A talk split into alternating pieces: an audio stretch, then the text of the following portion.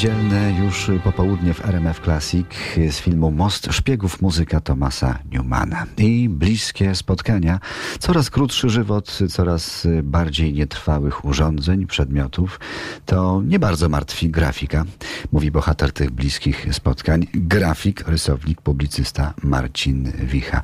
Nie martwi też to, że życie namacalne, materialne przenosi się coraz bardziej do sieci, bo w sieci wśród wielu innych rzeczy można tworzyć, można dzielić się wizualnymi komentarzami. Ważne wydarzenia obrastają w ciekawą często ikonografię. I to jest bardzo ciekawe, bo widzę, jak różne nasze emocje odbywają się poprzez projektowanie graficzne. Takich projektów jest dużo, prawda? Znaczy pamiętamy, nie wiem, dla mnie bardzo ciekawa to jest w ogóle historia, cały ten rozwój tego zjawiska. Na przykład 11 września miał swoje loga. Milton Glaser, taki amerykański projektant, który kiedyś zaprojektował to słynne serduszko I Love New York. Tak. E, zrobił wtedy taką okolicznościową wersję tego znaku, gdzie serduszko jest opalone, jest napisane kocham Nowy Jork jeszcze bardziej niż, bardziej niż kiedykolwiek. I potem każde kolejne tego typu zdarzenie przynosiło kolejną falę graficznych jakichś wyobrażeń. Niekiedy bardzo trafnych, niekiedy bardzo takich lakonicznych, niekiedy bardzo przejmujących. E, Christoph Niemann zrobił taką niesamowitą okładkę New Yorkera,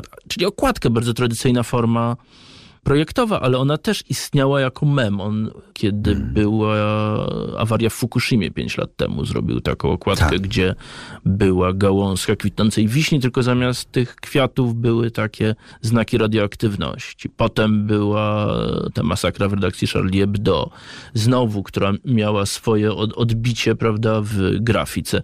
I każda kolejna takie wydarzenie ma swoje logo, ma swoją grafikę. To jest współczesny plakat, to jest to, co zastąpiło plakat. To jest zresztą niesamowite, że plakat, który kiedyś w porównaniu z powiedzmy malarstwem czy rzeźbą wydawał się taką sztuką chwilową, w tej chwili jest sztuką akademicką przez to, że powstaje bardzo powoli, jak na dzisiejsze tempo, z jakim rozgrywają się wydarzenia. A jednocześnie wszystko, co na nas robi wrażenie, czy to jest masakra na Majdanie, czy to jest zamach w Paryżu, czy to są jakieś wydarzenia polityczne w Polsce, natychmiast wywołuje w ciągu kilku godzin falę projektów graficznych, niekiedy bardzo udanych, niekiedy bardzo trafnych, niekiedy bardzo lakonicznych. Czasami te projekty powstają w komputerach y, zawodowych grafików, tak jak było w przypadku Paryża. Czasami wygląda na to, że są twórczością amatorską, ale się przyjmują i nagle z jakąś szybkością pożaru się rozprzestrzeniają po, po internecie. I, I okazuje się, że jest coś takiego, że w tym wirtualnym świecie mnóstwo jest projektowania, jest mnóstwo do zaprojektowania, jest właściwie każda emocja ma swój projekt, którego potrzebuje. To jest dziwne, to chwilami budzi jakąś rezerwę, chwilami jest odpychające, chwilami pozwala nam wyrazić jakieś emocje, ale to jest y, jakieś zjawisko, które chyba w historii projektowania bardzo jeszcze dużo będzie znaczyć. Bliskie spotkania z Marcinem Wichą. Do 13 w RMF Classic.